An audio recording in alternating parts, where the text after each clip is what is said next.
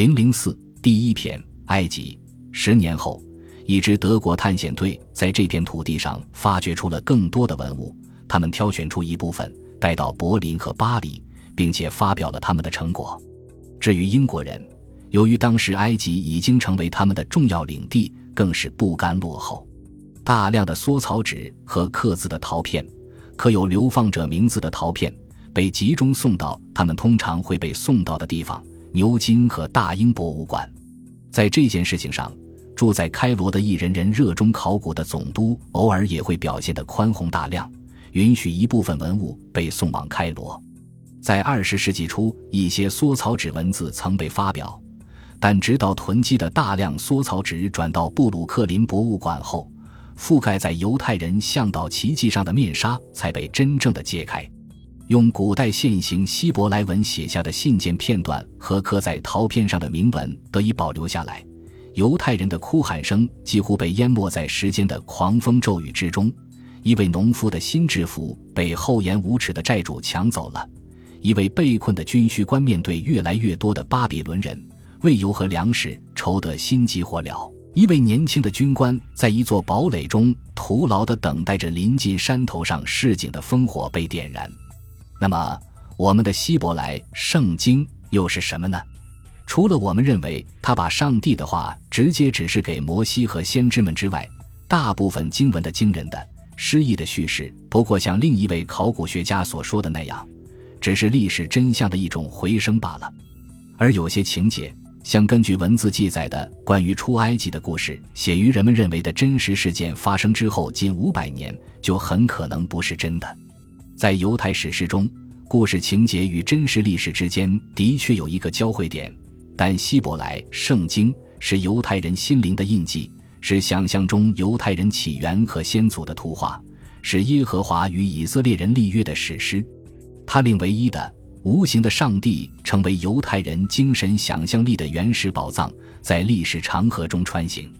向导那黄褐色的缩草纸及其抄写的文士们清晰的黑色手记。则能够告诉我们一些完全不同的东西，一些属于更朴素的人性与平凡的东西，关于犹大人和以色列人流亡生活的日常记录。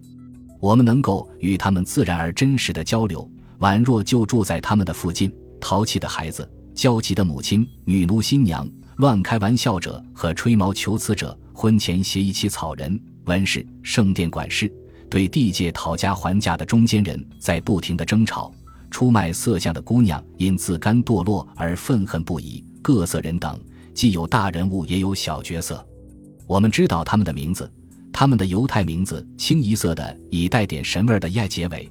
这是为了用耶和华的称谓体现他们的身份，因为他曾经宣称会保护他们的生命。阿拿尼亚、施玛雅、乌利亚、撒加利亚，就是这样一些人拥挤在尼罗河上一个棒槌形的小岛上，或许。这并不是一个安逸的家园，但无论如何也算不上是一个坏地方。酷热气候下有树荫乘凉，远近闻名的无花果四季常青。只有在尼罗河南部乡间才会生长的海岛棕榈，那独特的树冠上不断生出新叶。河岸在激流冲刷下形成了蜿蜒而优美的曲线。金合欢、肉桂树和桑树丛则靠里一些，在河的西岸形成了一大片绿色。肥沃的河基平原在金色的沙丘下形成了一条狭窄的绿带，河的东岸则更荒凉一些。高处是塞伊尼的采石场，下面就是阿拉米人的营地，里面住着士兵和采石工。当地开采的花岗岩板材是灰色的，上面点缀着粉红和血红色斑纹。这些板材被搬运工费时劳力地装上驳船，运往下游，供给那些大建筑商建造圣殿和陵墓。似乎当时的埃及仍然在法老的统治之下，即使在公元前十六世纪末期被冈比西斯征服之后，埃及也仍然不愿做臣服于波斯的顺民。有一块石材是如此巨大，以至于可以用一块石头凿出整个王陵。希罗多德也有过类似的描写，他坚持认为，这块石板是如此壮观。以至于动用两千个人，花了三年时间才把它运到下游位于尼罗河三角洲西部的塞伊斯向导。当地人称为伊布，源于埃及语伊布，意思是大象的乐园。尽管没有人，甚至连希罗多德也不知道为什么叫这个名字，但河水中那些光秃秃、灰白色的圆形巨石，肯定可以雕刻出以形态生动的大象造型的穹顶。向导以历史上真实埃及的最后一隅闻名于世，是埃及文明在努比亚沙漠和岩石中蒸发之前最后的边界。正是在这里。那条夹带着肥沃的河泥、懒洋洋的流动的河流，突然剧烈地改变了温顺的性格，疯狂地冲刷着怪石嶙峋的花岗岩，向大瀑布冲去。只有那些湍流中弄潮的船家及犹太人的邻居，才能驾驭这狂暴的激流，借助悬挂在两岸突出岩石上的绳索，在白色的浪尖上溯流而上。地理学家斯特雷波以及每一个访问过向导的真正的希腊旅行家都会让当地船家玩这种水上特技来取悦观光者。那白浪翻涌的急流暗示的秘密就是埃及快节奏的生活。在两岸对峙的克罗菲和墨菲两座姊妹峰之间，或者像希罗多德声称的一位埃及祭司告诉他的那样，就是尼罗河的源头。它深不可测。没有人能够探到河底。法老普萨美提克一世曾试图用一条一千英寻长的绳索测量河水的深度，然而除了旋转的水流，什么也没有碰到。水面下的动力来自使河水分流的河流阀，把一半河水送往南方酷热的努比亚，另一半送到北方，形成了河谷。在香岛，羊头人身的库努姆神受到崇拜，因为他能确保每年发洪水。如果没有洪水，当地的农人就必然面临饥荒。神圣的库努姆神在岛上有自己特殊的陵墓，有自己的木乃伊安息地，而那时的雕刻工匠则陶醉于用石灰岩制作那些胖乎乎、毛茸茸的动物雕像。人们在通向岸边的台阶上安装了一个水位计，用以测量库努姆神仁慈之心的恒定性。像神话和礼俗一样，人群。金钱和兵器也随着河水涌向向导要塞。与塞伊尼一起，向导曾经是南国的哨兵，是古老埃及的河流阀。他需要维持、看护和巡查。但什么样的工作适合犹太人呢？他们又在那里干些什么？难道他们一直对杰里麦亚的警告充耳不闻？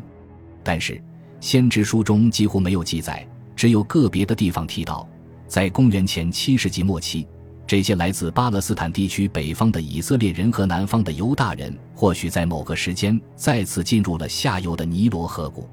犹太人的个性最终会在尼罗河和幼发拉底河这两个文化磁极之间的某个地方形成，但磁针却在吸引和排斥之间不平衡地摇摆。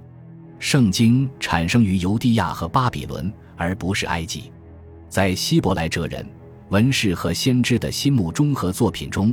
有一次迁徙是有益的，而另一次则是有害的。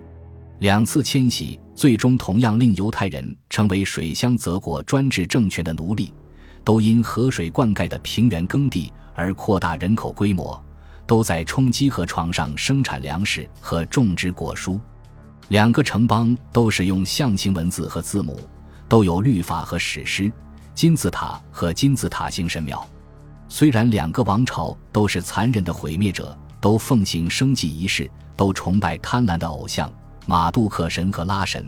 但是在原始犹太人的心目中，底格里斯河与幼发拉底河之间的那片土地，从来也没有像尼罗河谷那样如恶魔一般。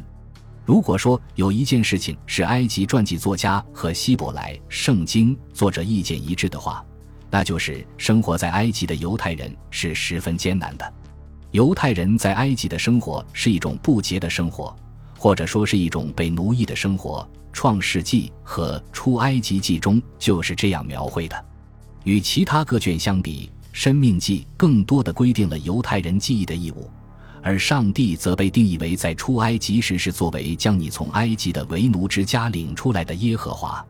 这段经文很可能写于公元前七世纪至前六世纪的某个时间。准确地说，应该是犹太人回归这里的时候。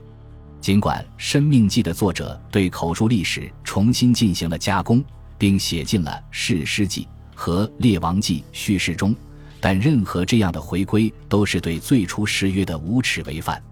另一方面，公元前六世纪耶路撒冷陷落之后，以色列人流亡到巴比伦，却带有某种神秘的惩罚的意味。据称，这是出于上帝的命令，是一种向其根源及誓约动力之源的回归。